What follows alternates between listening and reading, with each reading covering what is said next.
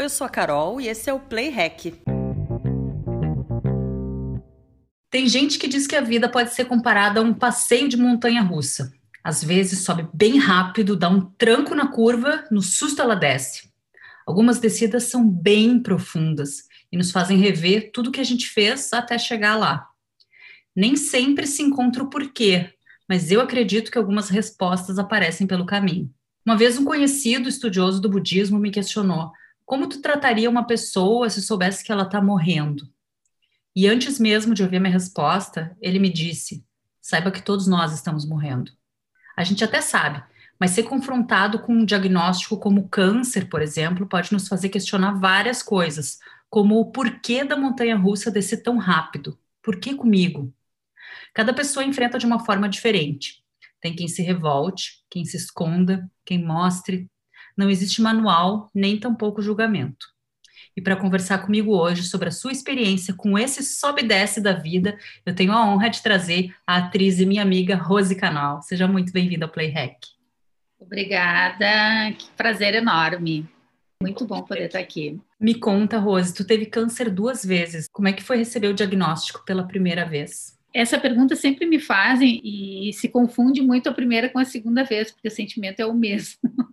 e é um misto de surpresa, como se, ops, isso está acontecendo comigo, porque com os outros a gente ouve falar, mas quando é com a gente é completamente diferente. Para no meu caso, assim, foi mais é, impactante é que era na cabeça.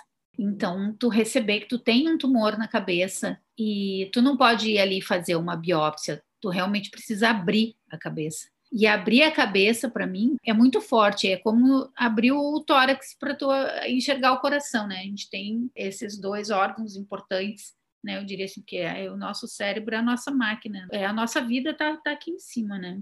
Aí abriu assim o, o chão debaixo do, dos meus pés, porque eu fiquei imaginando, tá, e agora? Abre a cabeça, e aí? Tu não sabe o que, que, tem lá dentro. Tu não sabe se é bom, se é ruim. E aí se volta, e aí tu começa a procurar. É um susto. Não, às vezes eu não consigo nem colocar em palavras assim. A primeira imagem que me veio, e eu sempre falo isso, e agora? E os meus filhos? E se eu morrer? O que, que eu faço? Como eu vou conduzir daqui para frente? Será que eu quero fazer alguma coisa? E se abrir a minha cabeça? E se eu não voltar? E se eu voltar errado? E se der alguma coisa? E se ele mexer num lugar que não era? Meu Deus, é um turbilhão. Bom, e aí a gente se apega justamente nessa questão. Ops, meus filhos, não vai dar para eu fraquejar. Que idade tu tinha na época e que idade tinham os teus filhos? eu tinha 36, porque o Pedro tinha 5 anos e o Mitchell, ele estava numa fase bem adolescente ali, de 14, 15 para 16. Então eu vivia uma fase terrível. O Pedro numa infância ali, o Mitchell entrando na, naquela adolescência conturbada e saindo com amigos e primeira namorada, tudo acontecendo ao mesmo tempo. E a primeira coisa que me perguntavam era assim: o que, que a gente vai fazer se tu morrer? Porque todo mundo achava que eu ia morrer. Eu nunca mais vou esquecer disso. Nossa, na cabeça. Pode ser que tu volte sem falar, sem enxergar, pode ser que tu perca os movimentos, a tua visão não seja mais a mesma. Uma talvez sensibilidade incrível. Oh, é, talvez tu não possa mais dirigir. Isso vinha dos médicos? De quem que vinha isso? Os médicos eles eram até bem cautelosos assim comigo, porque quando esse diagnóstico veio, então atrás veio um turbilhão de exames, né? Vamos para ressonância, para isso, para isso, para isso, para aquilo, para a gente tentar com a maior precisão possível descobrir o que, que a gente está lidando. Né? Porque às vezes com o formato, com o tamanho, tu tem mais ou menos uma ideia. Lá fui eu e eu não fiquei numa primeira opinião, né? Eu fui buscar uma segunda fiz milhões de exames para descobrir que era um ogli, esqueci o nome, ogli, onde a gente vai procurar no, no doutor Google, né? E a gente tem essa mania de Doutor Google, por que é favor, é só para se apavorar, né? O Google mata a gente muito seguidamente. E aí eu fui procurar no Doutor Google descobri que era um tumor que rescindia, que ele era perigoso, ele era maligno ao extremo, dependendo do grau gente, era um diagnóstico pior que o outro. Vamos marcar a cirurgia. O médico me disse assim: Ah, detalhe, eu descobri isso no dia 12 de dezembro de 2006. Então ele disse para mim: A gente não vai fazer nada agora em dezembro. Em dezembro a gente não faz nada. A gente descobre, porque descobriu, né? Foi um acaso que eu descobri, porque eu fui fazer um outro procedimento e eu tive uma dor absurda na cabeça e aquilo tomou uma proporção incrível. Eu não podia abrir os olhos, não podia caminhar, não podia nada. E aquilo estourou de um, de um jeito. A partir absurdo. de um exame que ele te causou essa de, dor? É, é, eu precisei fazer uma, uma videolaparoscopia, precisei injetar gás, fazer uma anestesia, enfim. E na hora da recuperação não conseguia me recuperar, não voltava. Não então, voltava, graças a esse exame que tu descobriu que tu estava com é, uma coisa é, muito grande, eu, problemática. É problemática. Então, é, eu não voltava, eu tinha uma dor horrível, não abria mais os olhos, e fui pro otorrino achando que era sinusite, que é dois dias assim, às cegas. Até que o otorrino falou: Eu vou te mandar para o hospital, vou chamar um neuro porque tem alguma coisa errada. E imediatamente eu fiz, fiz uma tomografia. Óbvio que quando eu fiz a tomografia, ele já veio lá: Olha, a gente descobriu aqui um, uma joia, diz ele para mim. Tens uma pedrinha aí dentro, vamos descobrir. Dali para diante fiquei e aí a Pedrinha teve que esperar o período de Natal ainda, é isso que tu estava falando. É, dia e 12. de ano novo a gente esperou, dia 12, e aí saí do hospital, depois de resolver a parte da dor, isso se acomodou. E aí a gente marcou para o dia 11 de janeiro, dia do aniversário da minha mãe ainda, ela nunca me perdoou por isso. A gente fez a cirurgia, foi aberto e tal. Eu tive até muita sorte, porque o diagnóstico não era aquele tipo de tumor, era um outro, graças a Deus, benigno e se resolveu. Ok, se fechou a cabeça, se fez medicação, se fez um tratamento ali durante um tempo, tudo certo. Mas vamos lá, o trauma disso foi muito além, porque o medo, eu sempre falo, a cabeça é. O resto parece que tu começa a levar de outro jeito, mas a cabeça é onde está tudo, é o teu centro, é a tua máquina, é o teu HD, está tudo ali, sabe? Eu tinha o Pedro pequeno e eu lembro que eu raspei a cabeça, tinha uma cicatriz enorme na cabeça, assim. E ele, desde nenê, mexia muito no meu cabelo para mamar, para dormir. Ele tem trauma até hoje. Ele é adulto, ele tem trauma até hoje. Ah. E assim, eu tentava proteger todo o tempo, mas às vezes eu tinha que tirar aquele lenço porque começa a crescer o toquinho do cabelo, começa, aquilo começa a incomodar. E quando ele viu a primeira vez aquela cicatriz que é o tamanho assim de, um, de uma ferradura assim na minha cabeça, ele chorou muito. Aí ele dizia: "Mãe, tu vai morrer porque a tua cabeça está aberta". Ele não acreditava que a cabeça estivesse fechada. Né? A ideia dele era que aquilo ia se abrir a qualquer momento. Levou muito tempo para que isso se assim, cicatrizasse nele, né? Mas existe isso até hoje, ele comenta. E isso eu tinha 36 anos de idade. Eu esperava que nunca mais fosse ter nenhuma experiência com isso, né? Bastava, pelo tamanho do, do trauma que foi. Mas daí a montanha russa deu de novo essa é, descida. É. Como é que foi, Rose? Eu estava fazendo já teatro, assim, eu tinha começado teatro naquela época, assim, muito devagar, justamente por causa dos guris pequenos, né? E, e, minha rotina. E aí eu lembro que eu comentei isso lá no Messenger, lá com o diretor e tal. Ele falou assim: ai, vem, vamos fazer uma outra oficina e tal, porque isso vai fazer bem e tal. Eu, tá, ok, fui. Daí, bom, vamos fazer a formação, vamos, não, agora vou. Beleza. E, na verdade, teatro sempre foi o teu sonho, né? Desde Mas criança. sempre ficou no cantinho, assim, escondido, botar Sim. outras prioridades na frente. E tu acha que essa experiência com, com o câncer te deu assim, tipo, não, agora vai. Sem dúvida. Não, peraí, vamos voltar aqui para a vida porque ela precisa acontecer. E aí tu foi fazer e, então essa oficina? Fui fazer a oficina e tal, daí depois dessa oficina a gente fez uma, uma prova, vamos, vamos fazer a formação, vamos fazer a formação, e aí me toquei, eu disse, bom, agora tenho que ir para a minha vida, porque eu já vi que às vezes eu tenho alguns problemas no caminho, eu já passei pelo meu, vamos adiante, tá. Aí tô lá fazendo as minhas coisas, e aí exame de rotina.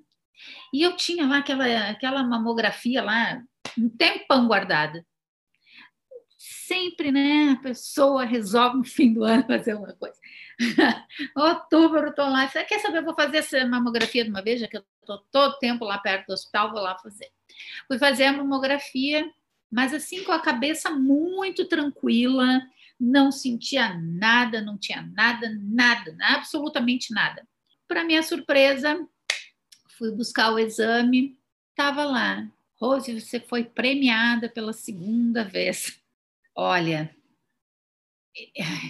quando eu abri aquele exame, a primeira coisa que me veio, de novo, ah, não, não. Mas no exame já estava espe específico que era? Específico, o grau, ali já diz, né? Porque eles têm o tal dos BIRADs, um, dois, três, até o dois, até o três, eles ainda consideram tranquilos, mas o três já tem que prestar um pouco mais atenção, vai lá, então o meu já era quatro, e ainda eram quatro e dois risquinhos, assim, ele era já um pouquinho mais avançado.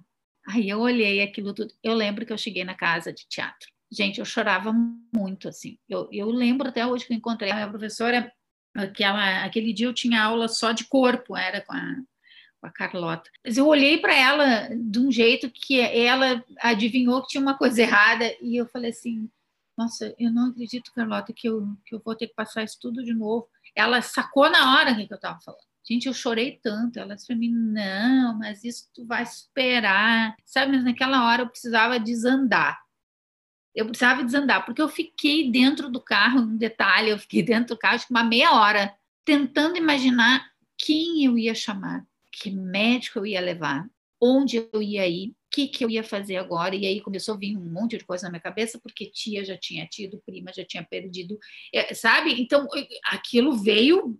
Bom, mas daí eu, será que não é porque eu tive negócio da cabeça, daí veio o negócio. Tu não consegue achar uma explicação, mas tu quer achar uma explicação. Tu acha que essa segunda vez ele te, te deixou mais nervosa do que a primeira? Deixou.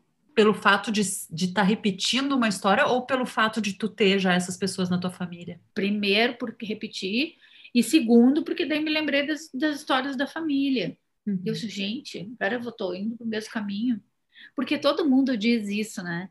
Ah, mas isso rescinde. Ah, mas vai ter outro. Ah, mas não.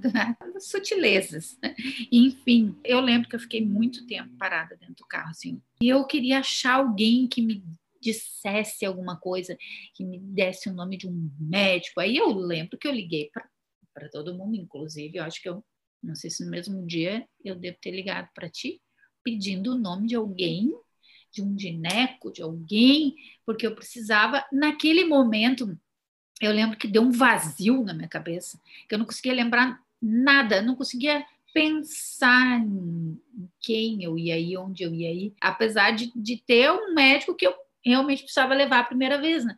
mas veio uh, dúvida, medo, insegurança em relação ao profissional que fosse me atender. Será que ele ia saber fazer certo? Será que ele não ia errar? Será que ia me tratar direitinho? E aí eu, eu fui para a aula, eu fiz aula aquele dia todinha, eu fiz aula. Enxuguei a lágrima e disse: agora parou, vai para aula. Tu conseguiu te concentrar na aula? Como era uma aula de corpo e é muito exaustivo, eu coloquei a energia ali.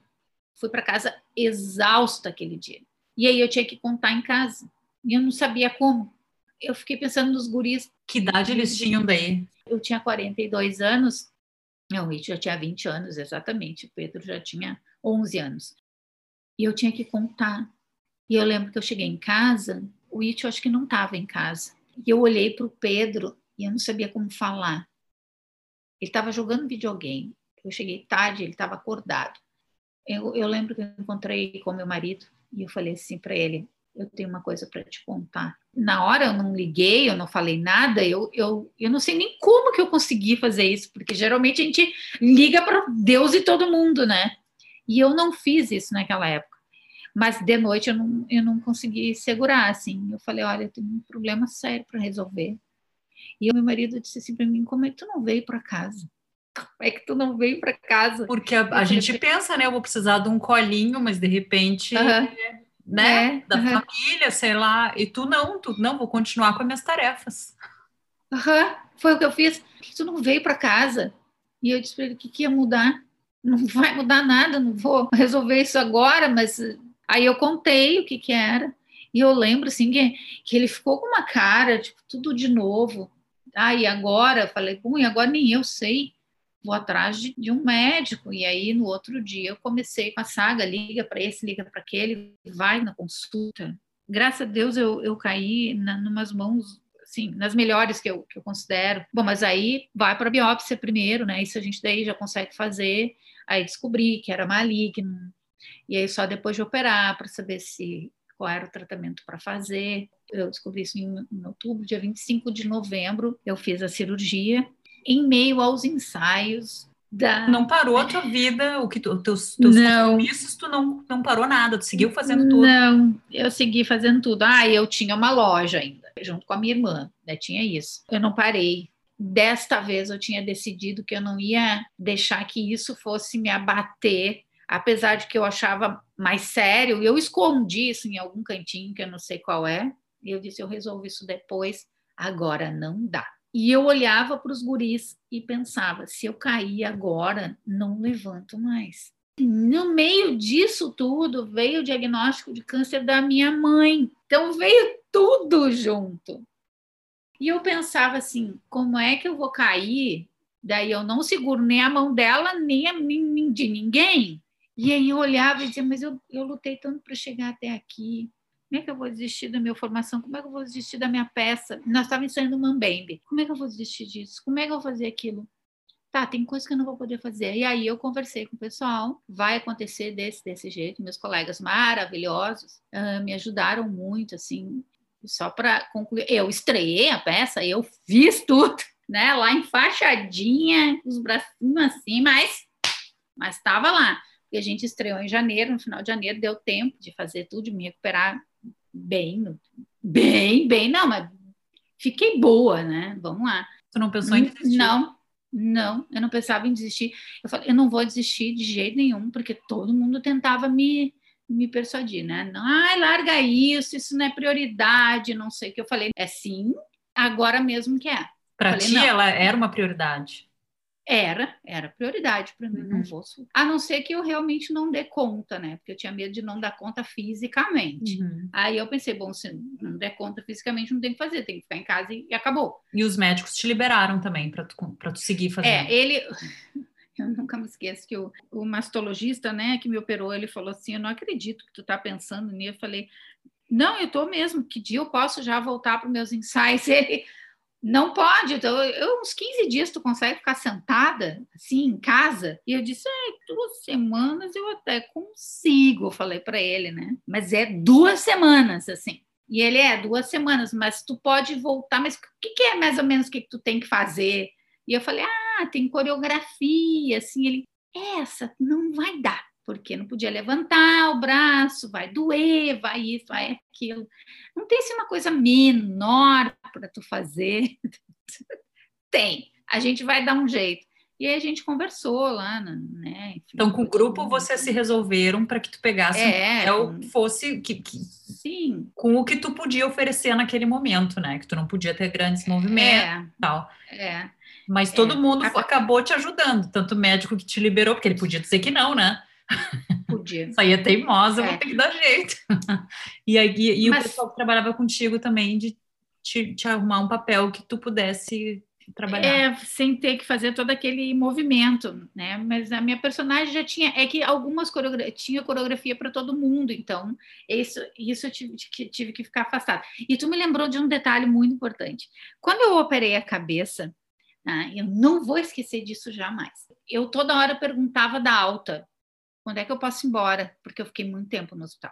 Quando eu soube que no outro dia talvez eu pudesse ir embora, eu sentei na poltrona e cruzei as minhas pernas e fiquei esperando o médico, dois médicos, né? Eles vieram, dois, entrarem pela porta. Quando o, o médico entrou pela porta, que era o pai dele, que me operaram os dois, né? Os dois, Paglioli, o pai dele disse assim: interessante, mulher exigente essa de pernas cruzadas, quer dizer que realmente eu vou ter que mandar embora, né? Porque aqui não, não tem mais essa de ah, mais um dia, vamos esperar, né? Vamos ver. Não, arruma as coisas dela, que eu já vi que quando cruza as pernas assim é porque está decidida. Já está pronta para ir embora. É. Então, eu lembro que eu chegava na, na, no consultório do Dr. Biazus, que fez a mama, porque eu tive que ir lá algumas vezes fazer dreno, né? Tirar aquele seroma que fica no peito e tal. Eu me lembro que eu sempre sentava e cruzava as pernas. e eu dizia assim, vai demorar e ele falou assim: Olha, tu faz uma pressão, mas tudo bem. É, tu quer logo se livrar do problema. Eu disse, Com certeza, tem muita coisa para fazer. E se eu ficar aqui deitada na cadeira, atirada aqui, não vai resolver meu problema. Preciso que o senhor seja ágil comigo, rápido. E assim eu levava as coisas, porque era assim que eu via. Mas vamos lá, não vamos não vamos deixar para trás, assim, de dizer o quão frágil também eu fiquei desesperada, com medo. Tudo isso aconteceu comigo, como acontece com qualquer pessoa. Tu não escapa desse sentimento todo, mas a gente que vai determinar como quer sair de tudo isso. Entrar tu não pediu, né? Mas sair tu pode te pelo menos te condicionar quero sair bem, quero ficar bem, quero fazer diferente. E aí parte da tua condição, como tu, tu vai levar isso para frente. É uma decisão tua. Tu falou que junto com o teu diagnóstico, ou enquanto tu estava em tratamento, veio o diagnóstico da tua mãe também. Como reverberou isso dentro da tua casa, assim, na tua família? Tipo, tu tem que te cuidar, mas tu tem que ajudar a tua mãe também. Como é que foi esse período? Bah, foi muito complicado, porque assim, tava todo mundo olhando para mim, inclusive ela. E eu já sabia que tinha alguma coisa acontecendo com ela, mas ela não queria contar. Por insistência minha, ela foi fazer o exame, mas o dela era no útero, né? Ela teve câncer de colo de útero. Eu fazia chantagem, obviamente, né? Eu não vou contar mais nada para ti. Eu também, então, eu também não vou me cuidar, porque também, se tu não se cuida, eu vou seguir teu exemplo. Ah, eu fiz 50 milhões de chantagem. Até que ela foi. E só que daí, no caso dela, eles chamaram ela. Na verdade, ligaram para mim sem saber que eu estava passando por tudo isso, ligaram para mim, olha, precisamos que ela venha aqui, tem uma alteraçãozinha é importante, é bom que ela venha rápido e tal. E aí a minha irmã foi com ela e tal. E eu depois entrei em contato com o médico. Parecia assim que estava acontecendo, sei lá, um, era uma ventania assim que passava, sabe? Aquela ventania que vai arrastando tudo dentro de casa, que tem areia, tem tudo. E tu não sabe para que lado que tu corre, que tu socorre, que se tu fecha a janela. Se... E eu lembro que eu fiquei assustada porque eu sabia que ela não tinha a mesma cabeça que a minha e que ela não ia fazer do mesmo jeito que eu fiz. E de fato mesmo, ela foi bem resistente para uma série de coisas, tanto que ela não teve a mesma sorte que eu, enfim, né? Eu dizia que tinha que fazer tal coisa, ela dizia, nem agora não vou fazer mais nada. Ela meio que desistiu assim no início, sabe? Eu falava assim, Tá, mas isso é um exemplo que tu tá me dando? E eu tinha essa conversa várias vezes assim com ela. Até que foi, foi, foi, a gente conseguiu. E inclusive ela teve muita sorte que ela pegou pessoas bem legais, assim, médicos bons para fazer a cirurgia, mas assim, ela não quis continuar o tratamento como deveria, ela, ela relaxou. Daí, quando ela relaxou, isso tudo veio adiante, né? Daí a gente perdeu o controle, quando foi ver já era tarde demais. Para a família foi muito complicado porque eram, eram duas, né? E aí eu tinha que ter o cuidado de dizer não, eu estou bem, eu estou bem. e tu estava de fato mim. bem, Rose? Não, eu não estava bem. Era horrível. Era horrível, porque tinha dias assim que eu tinha vontade de, de, de só de chorar. Disse, meu Deus do céu, como é, que eu, como é que eu faço isso? Como é que eu lido com isso? Como é que eu saio disso? Tinha dias que eu não sabia o que fazer. Mas, assim, acontecia tudo isso e eu pensava, não, não tenho tempo para ficar assim. Teu foco nas tuas atividades cotidianas que estariam acontecendo, né? Tu ia fazer isso de qualquer forma. Tu ter focado nisso te ajudou a deixar não sei se existe essa possibilidade, mas entre aspas, de deixar o tratamento do lado, ele está correndo junto, mas eu não estou focando só nele. Eu estou fazendo tudo certinho, mas eu estou focando no meu trabalho, no meu cotidiano, na minha aula de teatro, na formação, na apresentação. E ele foi indo junto, assim, para tu conseguir lidar para os outros, né? Porque dentro de ti era uma outra história, mas assim, tu conseguir mostrar para os outros, não, eu estou indo, estou em frente, e isso te ajudou a, a, a enfrentar de uma forma diferente. Com certeza. A guia que eu acho que foi a grande sacada. Eu disse que foi uma escolha, né? Que eu acho que a gente tem essa liberdade de, de fazer, porque eu poderia simplesmente dizer agora não posso, poderia escolher o outro caminho. Ah, eu estou doente, eu estou isso, eu estou aquilo. O resto para mim agora não posso fazer, não, né? E na verdade eu fiz o contrário durante o tratamento não existem dias que a pessoa fica realmente mal, que ela não consegue se levantar da cama, que ela não consegue fazer coisas? Ou para ti, dessa vez, não teve nada disso? Não, teve sim. É porque assim, ó, quando, quando veio o meu diagnóstico depois da cirurgia, aí é que fica determinado que tipo de tratamento tu vai fazer. E eu, assim, por vamos lá, o tamanho da cabeça de um alfinete, talvez menor, eu não precisei fazer uma quimioterapia, que foi o que mudou, minha, talvez, a minha vida, mas eu precisei fazer rádio 33 radioterapia. É tu ir todos os dias, no mesmo horário, ir lá e tal. Além do desgaste de ter que fazer tudo isso, né? Porque eu estava sempre em Novo Hamburgo, ia até Porto Alegre, entrava lá, fazia, voltava para Novo Hamburgo. Então, uma hora para ir, uma hora para voltar, mais tempo de ficar lá. E a rádio, ela te deixa muito cansada te dá um desgaste. No início, assim, os primeiros eu não senti nada, mas depois eu sentia que meu corpo já não respondia como eu queria. Eu senti bastante, assim. E eu tinha dias que eu realmente eu não, não tinha vontade de, de levantar da cama. Isso aconteceu várias vezes. Mas aí o meu telefone tocava. Ou aconteceu alguma coisa com a minha mãe, ou tinha que não sei o quê. Então, não dava tempo. E eu pensava, não tenho tempo. E foi assim. Foi isso que, que mudou tudo. Pensando, sabe, hoje eu penso nisso. Eu não deixei, eu não, não abri espaço para isso. Eu não quis abrir espaço para isso. É claro que isso foi uma coisa minha, cada um lida de um jeito. Não é nenhum tipo de julgamento com quem não consegue fazer, porque às vezes tu não tem o apoio. Ah, mas eu não tenho grana para tal coisa. Eu não tenho quem me leve. Eu não tenho quem me segure. Eu não tenho ninguém para me apoiar, né? E eu compreendo. E eu até eu tenho muita empatia por isso, porque eu sei o quanto é complicado e dolorido. Mas desta maneira como eu lidei, foi que eu consegui sair, eu escolhi tal atitude. E aí eu fui atrás dela. Então, fiz os meus espetáculos, terminei minhas rádios. No meio das rádios, eu fui desfilar na escola de samba no Rio de Janeiro. Pedi com licença, posso ir? Ela falou: Olha, nós liberamos os pacientes para no carnaval porque eles não aparecem, pelo incrível que pareça. Eu, nossa, fiquei surpresa, mas fui. Foi muito cansativo, assim, eu sempre ia e atravessava a avenida assim, ai, ah, já acabou. Aquele dia eu dizia, ai meu Deus, não acaba nunca.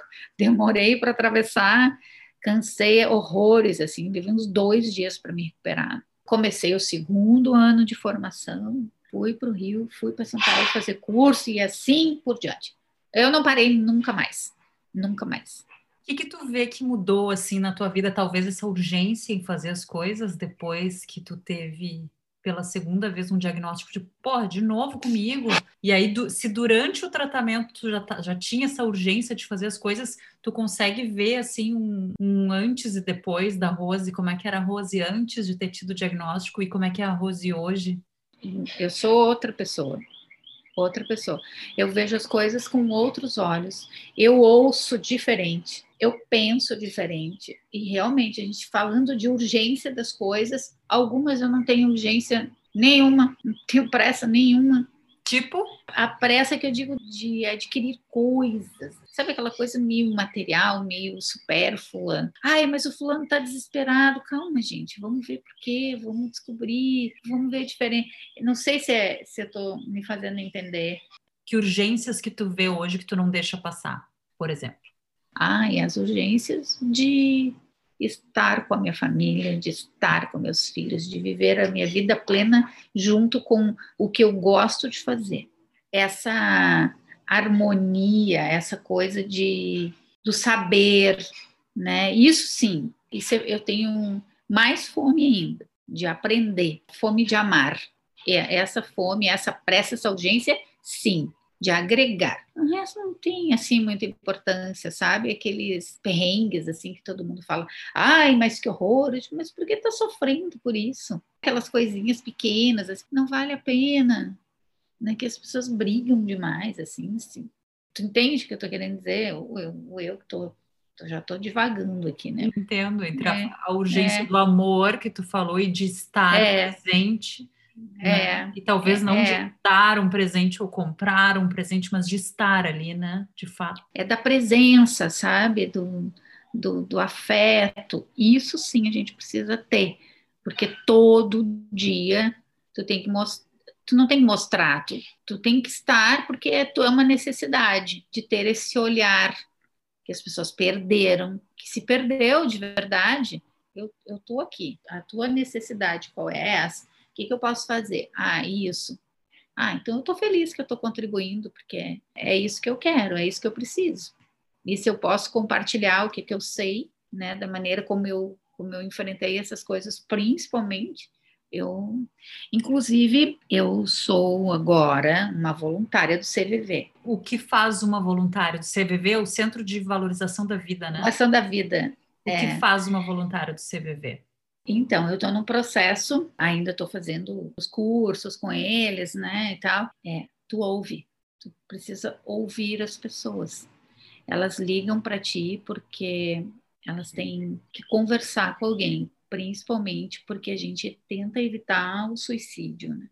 Por N motivos ligam para ti. E é muito importante que são algumas horas só da semana que tu, tu tá ali como voluntário para escutar as pessoas não ouvem mais, né, Carol? Tu acha que falta ouvir ninguém. no mundo hoje? Falta. Mas vamos lá, uma escuta ativa. A escuta ativa é muito diferente. Tu tô aqui falando, as pessoas estão me ouvindo, mas não estou entendendo nada que eu estou dizendo, tá entrando aqui, tá saindo lá. Ai, não entendi nada, não posso ajudar em nada. Ai, tá aqui lindo, tá, tchau. Não, é. E a solidão que existe, né, é cada vez maior que não existe mais compreensão, é, existe pressa. É, é dessa pressa que eu falei que não, que não me interessa, né? Não é essa urgência, é outra. Talvez seja a urgência de ouvir mais, a urgência de ajudar mais, de ter mais empatia. E é isso que a gente que faz um voluntário do CVV, anonimamente, né?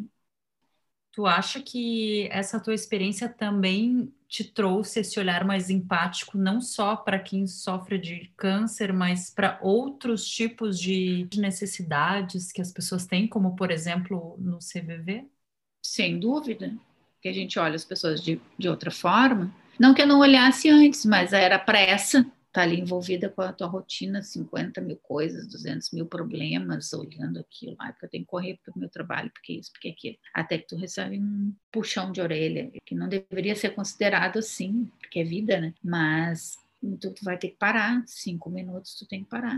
infelizmente eu conheço várias pessoas que já passaram por vários tropeços iguais a esse e que não conseguem entender e lidam diferente. Acham que é um castigo, não é um castigo. A gente é um ser humano, é tudo biológico aqui, alguma coisa ali às vezes não dá muito certo. Nem todo mundo tem a mesma sorte, nem todo mundo recebe o mesmo tratamento, tudo isso também a gente pesa. Mas, obviamente, que eu tirei disso tudo em lições. E é um crescimento diário, sempre. É uma construção, né? A palavra do momento ressignificar. É o que a gente faz. É o que eu faço. Foi o que eu fiz. E é o que eu vou continuar fazendo, sem passar por cima de ninguém. Obrigada por ter compartilhado, Rose, tanta história, dificuldades e, e de vitória também, né? Porque tu tá aqui hoje bem, saudável, trabalhando bastante, tem filme Graças fazendo sucesso no é, exterior. Tem. Né? Nosso buchincho, é verdade. E podendo ajudar outras pessoas também, né? Maravilhoso. É. Muito obrigada por compartilhar. E para finalizar, então, quem quiser saber mais de ti, aonde que pode te encontrar? Pode me encontrar no Instagram, Rose Canal. Ah, eu tenho um site, rosecanal.com.br. Às vezes eu não, não consigo nem atualizar nada lá das minhas coisas, mas mas está lá. Facebook também, eu tenho Rose Canal. Digita Rose Canal, tá, tá tudo certo. Já te acho. Já me acha. com então tá aí, vamos colorir mais ainda a nossa playlist lá no Spotify Play Hack. Que música tu gostaria Tá. de sugerir para o nosso episódio de hoje? Eu tenho mais de uma, mas Cuida. tem uma música que eu coloquei, que eu já sabia, já conhecia, coloquei de um tempo para cá, que eu acho que faz muito bem a gente refletir sobre ela. A lista de Oswaldo Montenegro. Ouçam ela com muita atenção, porque ela fala muito, muito, muito de tudo isso que eu disse. É muito bonito. É isso. Eu, para É. nós, hoje tenho a Elza Soares, que eu sei que tu gosta. A música chama Amo. Banho. Ela fala: acordo maré, durmo cachoeira. Maré Durmo Cachoeira. Amo essa música. Que bom, viu? Eu É. nem sabia. Obrigada, Rose, por ter compartilhado e te desejo muita saúde e ainda mais sucesso na tua vida profissional. Para todo mundo, para todo mundo, para todos nós. Muito obrigada. Um beijo grande.